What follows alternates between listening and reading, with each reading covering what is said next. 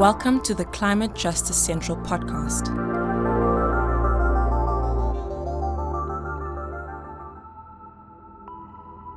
Hello, welcome to this episode of the Climate Justice Central Podcast. Today you're with me, Mercy Malikwa from Malawi, and my colleague Malembo Simbano from Tanzania. In my country, climate journalism is mostly characterized by coverage of natural disasters, extreme weather events, and how climate change continues to push people into poverty. Just like in many African countries, women in Malawi have multiple roles as farmers, home and child caregivers, as well as providers of water and firewood, among other things, and they are usually affected the most by climate change. This is one of the reasons this discussion is important for me, because it seeks to highlight what needs to be done and who needs to do what in order to lessen the burden that women carry due to climate change. Climate change is affecting many countries in Africa, and Tanzania is among them. We have faced a lot of floods, droughts, and extreme hot and cold weather depending on the season. Women are the ones who are carrying the burden of climate change because they are the backbone of the families in Africa.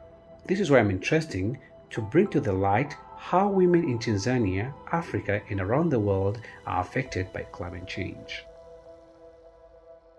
Today, in this episode, we are discussing about two interconnected issues, gender and climate change. The United Nations Framework Convention on Climate Change, U N F C C C, highlights that women commonly face higher risks and greater burdens from impacts of climate change in situations of poverty, and that the majority of the world's poor are women. So today in the studio we have a guest who will help us to understand these two important interconnected issues. I'm Shirin Choudhary. I'm from New Delhi, India, and I'm working here in Berlin on gender and climate change. How long have you been working in this issue of climate change and gender? So I've been working on gender for a longer time, actually. I've been working since, I think, twenty fourteen, fifteen. I was volunteering and then sort of doing different activities when I was in university on gender issues. I started working on climate change just this year because I'm interested in women in my city, their living conditions, their working conditions, and I think a lot of all of those things would be impacted by climate change. So that's how I got interested. So from New Delhi to German, what is the what the issue behind from New Delhi to German? Now you're here. So I'm here on a fellowship. It's the Alexander von Humboldt International Climate Protection Fellowship. It's usually, I think, they have people working on law, policy, and the scientific part of climate change. So I applied for this with a more social and gender uh, side of it. So I was given the grant and I came here in March. Okay, Shirin, is there any personal story that pushed you to focus on climate change and gender? So I was working, before this, I was working on actually sexual harassment at workplace in New Delhi. And we were working with, with domestic workers who live in the suburbs of New Delhi. So we went to their homes to, to talk to them because, of course, th- their workplace is someone else's home. So we got to interview them at their homes. And I remember, the so these were informal settlements. And I remember that some of the most uh, striking things that uh, like we talked about other than their work was that, for example, it rains a lot in New Delhi in, in the months of July and August. So their homes actually get flooded with, with the rain. And so it's a lot of the sewage water and then the dirty rainwater which comes into their house. So they were telling us about how they have to manage that. And then they have to go to work. And kind of when you go to work, you have to pretend all of that doesn't exist for that time at the workplace. So so in, in that case, you uh, where are men at that time? Well, there it's a rain and there's a lot of floods in the areas. Where are the men? Are, are not allowed? Are not, are not living there, or they just chased from their home? Or what's what's going on there? It's like at the house, like, so the men also have their work, so they go to work, but for them, that's the workplace. But for the women, it's it's the home and their uh, work, formal workplace. So for the women, they have to manage everything at home.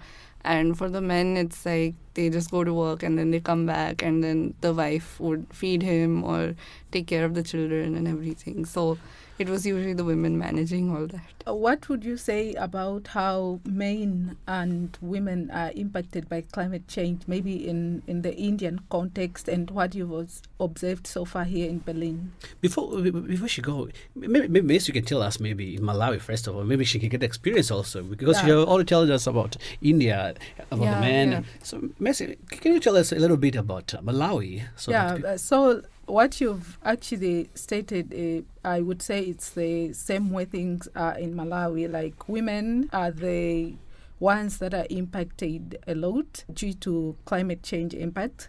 So mostly in Malawi, the climate change impacts that we experience, drought and flooding. So it's not just about the floods flooding their homes, but they are usually have to be displaced and live in camps.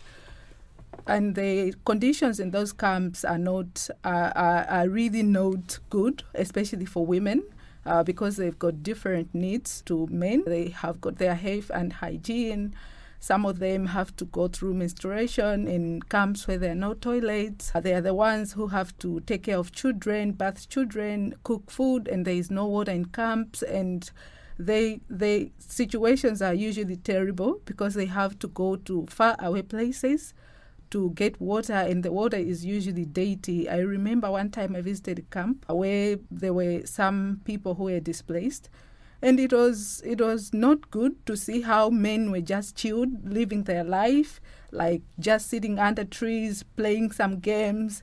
And the women were busy at work, bathing children in dirty water, and some cooking with water that was not supposed to be even used for cooking. So I think it's the experiences are the same. And I would say that as much as women are much impacted, like the vulnerabilities also also differs according to the classes, like mm. in the societies, mm. because in Malawi, like uh, there are there are people who live in urban er- areas. So the women in those areas, like the, how they're impacted, it's different to poor rural women. Mm. Yeah, I I don't know, like how is it in Tanzania? It's it's, it's the same, you know. This gap of uh, before even about climate, the gap of uh, man and woman is there. Yeah. Mm. For example, in Tanzania, you can find nowadays a little bit in urban areas, a lot of women working and have own their properties, maybe cars, business, shops, and other, and many things. But in previously, or in interior areas also, it's, the situation is very bad because women are the one who are responsible of, of taking of the family. That's what I can say a little bit about Tanzania, but even though the government have tried the level best to help the women, because they have uh, this campaign which is called uh, Mtoe Mama Ndokichwani. This is a Swahili word, mm. but it, is, it, it means that uh, to help a woman in the problem uh, to, to solve the problem of water. Women are not supposed to anymore to go maybe four kilometer or twenty kilometer go to find water. So the government tried to bring the water near to the areas, to the villages. So the women don't struggle that much to go to find water. Okay, uh, Shirin, from the experiences of women and climate change from your country that you've talked about and the ones that we've shared from African countries, what has been your experience or observation so far here in Berlin? Is it women that much impacted by climate change, or it's different? I think there's um, definitely difference in that. I think Germany has much better infrastructure compared to India, and I think compared to even your countries, because at least the the fact that, for example, in my city uh, there are many people living in informal settlements, and that's not the case here in Berlin, even though my city is also the capital city. But there are so many uh, people who migrate from the countryside uh, to work in the city. And they end up for years living in uh, very informal houses, houses that they've built themselves, and they don't have all the facilities. They don't have um, access to toilets inside the house, or they don't have access to fresh water. So I think compared to that, women have more better access to facilities in Germany, and Also with healthcare, at least better access to hospitals, though I think healthcare here is very expensive and there are long waiting times uh, to, to access uh, proper healthcare here as well, from what I've noticed. So I think those are some of the differences. And here, at least in terms of policy in Germany, there's a lot of focus on mitigation. So they are much more advanced in moving towards renewable energy. But then the people who are making decisions about it, or uh, those uh, people who are part of the renewable energy cooperatives, are mostly men. So even though they are more advanced, it's also mostly men who are who have the wealth to invest in re- renewable energy at the individual level as well. And I mean, in India, we are so far behind on the renewable energy, though our country, our Prime Minister has pledged that we will uh, transition by twenty fifty, I think he said, completely. But I I mean, I, I don't know how optimistic. It's a very ambitious target. I would hope that we can actually reach it. But I think at the common, I mean, individual level, most people are still not uh, aware about climate change. And for women, it's even, I mean, that access to information is just completely not there. Though women are very aware of their immediate environment, they're aware of the weather changes. But yeah, I think we need to give more information to women, to not just what we can do at the individual level, but how we can uh, appeal to policymakers to do something. Okay, uh, whom do you think is responsible to give women that kind of information? Whom? I can speak about India. I think we definitely need education, the education system itself. I mean, we are supposed to have some education about disaster management, so I think they need to maybe mainstream education about climate change as well. But of course, I mean, so much, I, even women accessing education is much less than men because of a lot of reasons. Uh, they drop out because uh, the schools don't have uh, proper toilet facilities, or proper, like if a girl starts menstruation, then if she cannot clean herself in the school, then it's more, more likely that girls will just drop out. So I think fixing those issues and then actually giving women the access. So I, I do think the government needs to work on that uh, a little more. And but generally, like you said, there are some people who are more wealthy, people who live in the cities. I think they can also make more effort to make this information accessible to everybody, and people like me who are working in policy. So it's not just important to work on policy, but to work on these aspects as well. Is there any policy about climate change issue, especially for women, or gender issue? So in India, the the policies regarding climate change, like the they have we have a national plan, and then each state is supposed to ha- have a state action plan on climate change. But I can say for my city, there is a Delhi action plan for climate change, but it's from two thousand eleven, so it's already ten years old. So they're in the process of developing it, and the older one does not mention women or gender at all, even though so many things are relevant to talk about women or to address women separately. Yeah. So how how important do you think it is to include women uh, in the formulation of climate change policies, as well as in the implementation uh, of interventions on the ground? I think it's it's e- like equally important to include them in both the decision making and also the implementation, because a lot of times maybe what happens is there's also sort of a belief that women are closer to nature, so they they have more knowledge, and so they may be involved in the implementation part. But then it all I mean women have a lot of responsibility, so it's it shouldn't be an added responsibility on top of that. But right now, I mean, in decision making in India, generally the parliament, the representation is not enough for women, and there's been a push that there should be thirty-three percent uh, seats for women, but that has not been implemented. So I think till that is not done, I think even on climate issues, they will not move the discussion. Mercy, we heard from India. How about in Malawi? In Malawi, the inclusion of women in decision-making, it's it's an issue that women has been complaining about for a long time. And I think one issue, maybe you, Shirin, you you might wish to share uh, in India, how how are men taking charge and maybe doing things that would lessen the burden that women face in climate change? There are sort of these movements against mining and deforestation related to mining in certain parts of the country. And so there's one area, Niyamgiri, where there's been an active movement against company for mining. And then there's also some movements against dams because they displace the communities who live on the river basins.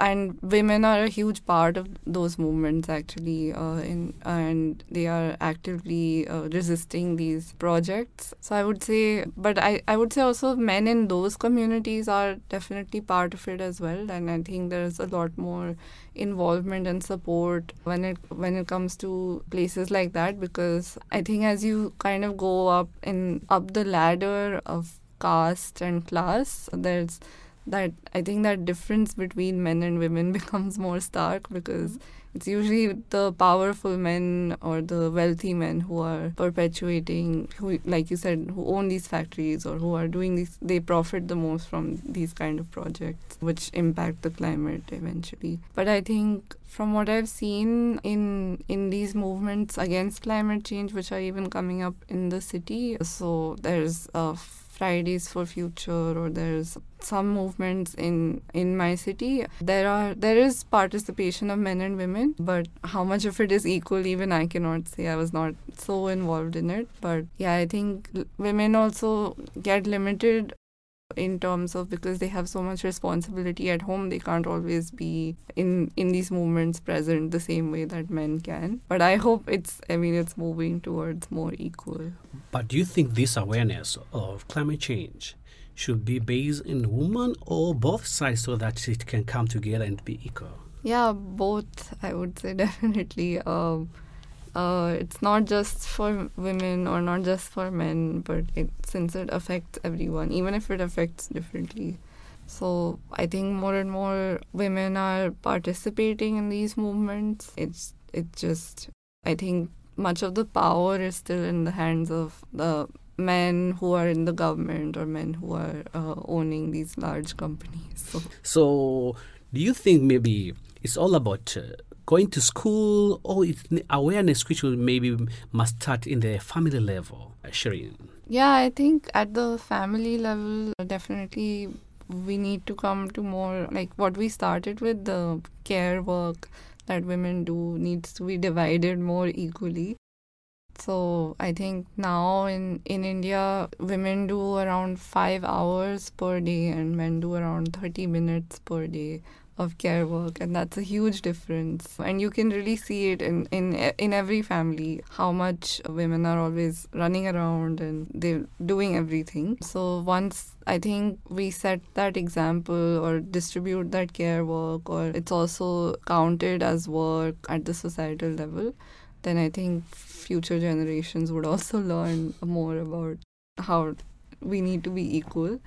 And I think that would also make a huge difference with climate change, because if the burden is not on uh, only women, then if there are extreme weather events, for example, then it's not just women who will have to take care of the people in the family or to fetch water or to cook the meals in a situation of stress. It should be divided equally as well. I think this must start with the family level, where yeah. we can start talk to each other, husband and wife talk, and children be part of that talk of discussion. Because when we discuss about climate issue, we don't we're not supposed to leave the children behind, yeah. because they are their future.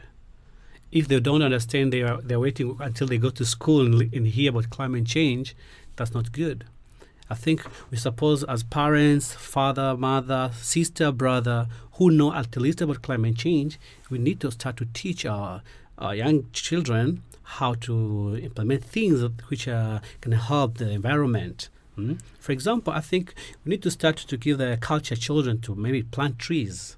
Hmm? In your home country, Is there that awareness that whatever is being experienced is climate change, or people give it other names? I think it's uh, there's an awareness uh, that the weather has changed over the years. Mm. And especially now that there's a heat wave, I think more people are aware that, okay, this is something that will become more common. It's gotten hotter and hotter. I think it's more than forty degrees. People are, we may not call it climate change, but people are well aware that, you know, a lot is happening. But I think, and it's, a lot, for a lot of people, it's through no fault of their own. I mean, if you don't even get a consistent electricity supply, if you don't own an air conditioner, then clearly your carbon footprint is much less than the people who are the most wealthy and they have three air conditioners in the house and, and they are, yeah, have water supply twenty-four seven. So I think it's also about people are aware that it's happening, but they may not, I mean, it's not really their burden as well, especially for women, I mean, because it's not that they own all these appliances or they're consuming that much energy or they are yeah eating that much meat or something, like the things that contribute to climate change. Because I was particularly interested in something Malembo raised, how climate education should start in the home. Like, climate education is not going to start in the home if people are not aware that whatever they are experiencing is climate change. But now that we've said that there is actually that awareness, I think maybe it, it would actually uh, be a good starting point to educate everyone in the home that, okay, you see these things that you're experiencing, yeah, like everyone is experiencing them, but uh, look at how they're impacting on women or girls more than anyone else in the household. Like the distances that they have to walk to fetch for water or firewood, the, the, the time that, that they have to invest in taking care of the home and stuff like that. So I am just glad that there's that kind of awareness, because it's really different from from my country. I don't know about Tanzania. Like, that awareness is really limited. Like, people people are affected greatly, but I think they just look at it as extreme weather conditions. Like, they don't talk uh, about it as they would talk, like the way others talk about climate change. But with education, I'm sure things are also going to change. Like, people are, are going to, to understand that this is climate change actually happening. It's not just extreme weather conditions. It's not just too much rains or too much sunshine or anything like that. Yeah. Maybe I can I can talk about Tanzania a little yeah. bit. In Tanzania there, in education level, it's okay. In the papers, climate change, global warming, blah, blah, blah, blah, from primary school, secondary school, even university. But implementation, individual. You know, we say any change starts with you, not with them. You. In individual level, my friend, it's worst. Few people who uh, take uh, responsibility and uh, take care of that everything goes smooth.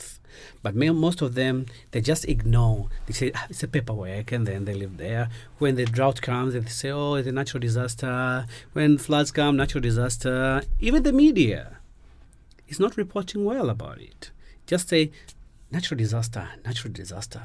Where did this natural disaster come from? There's no that question.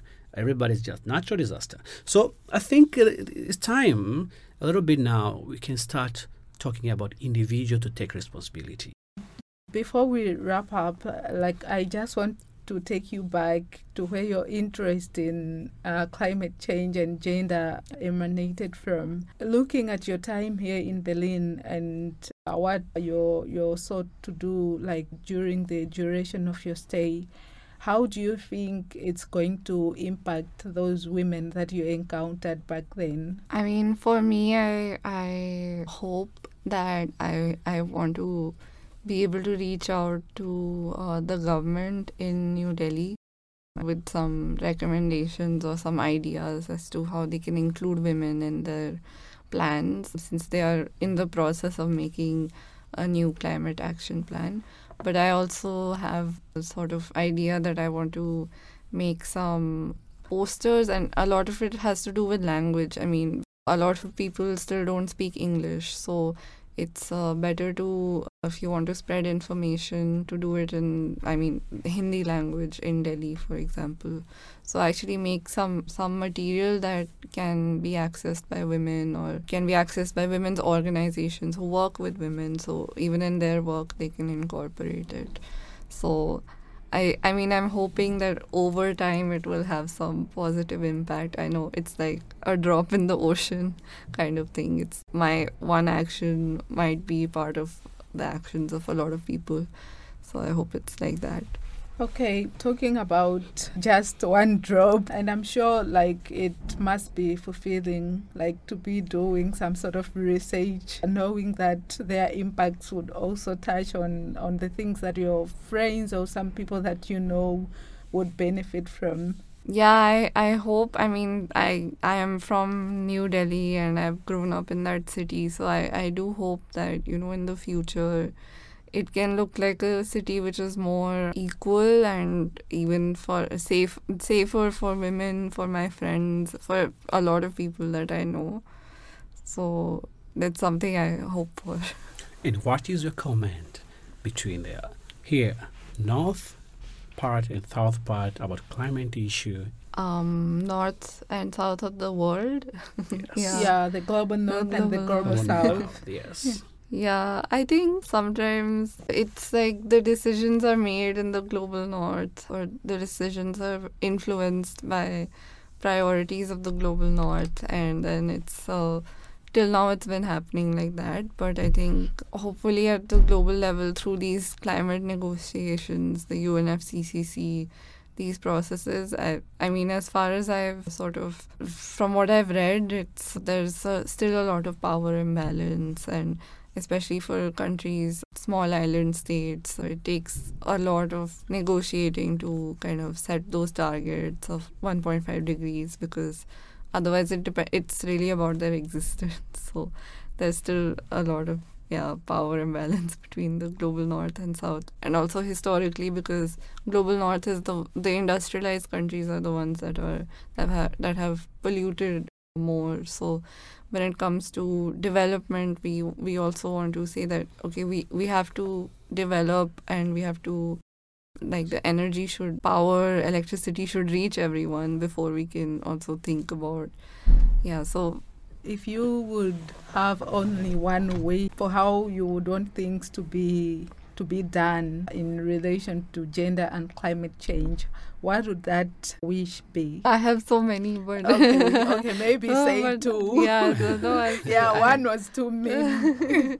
I'll see. I guess one would be I would still I would still talk about the care work part of it, because I think I really feel maybe once if we equalize or uh, the burden of care work is kind of uh, reduced on women, then women can of course engage in more economic activity, uh, as, yeah, as in paid work as well, uh, or get paid for the care work. And I think economically that would empower women as well, which I think has a lot of difference, makes a lot of difference. Yeah, if, if, if I had to choose one thing.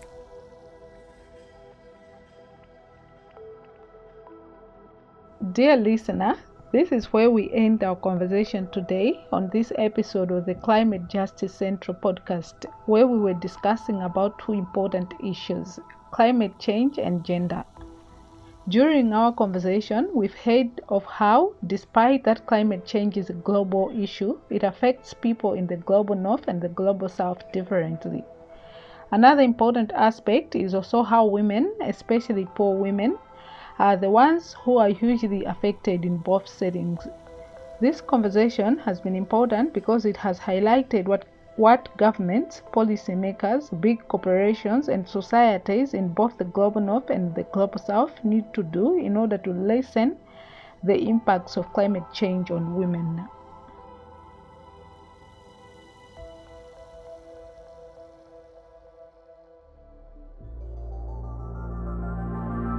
Thanks for listening to the Climate Justice Central podcast. For more engaging stories, go to climate justice central dot org.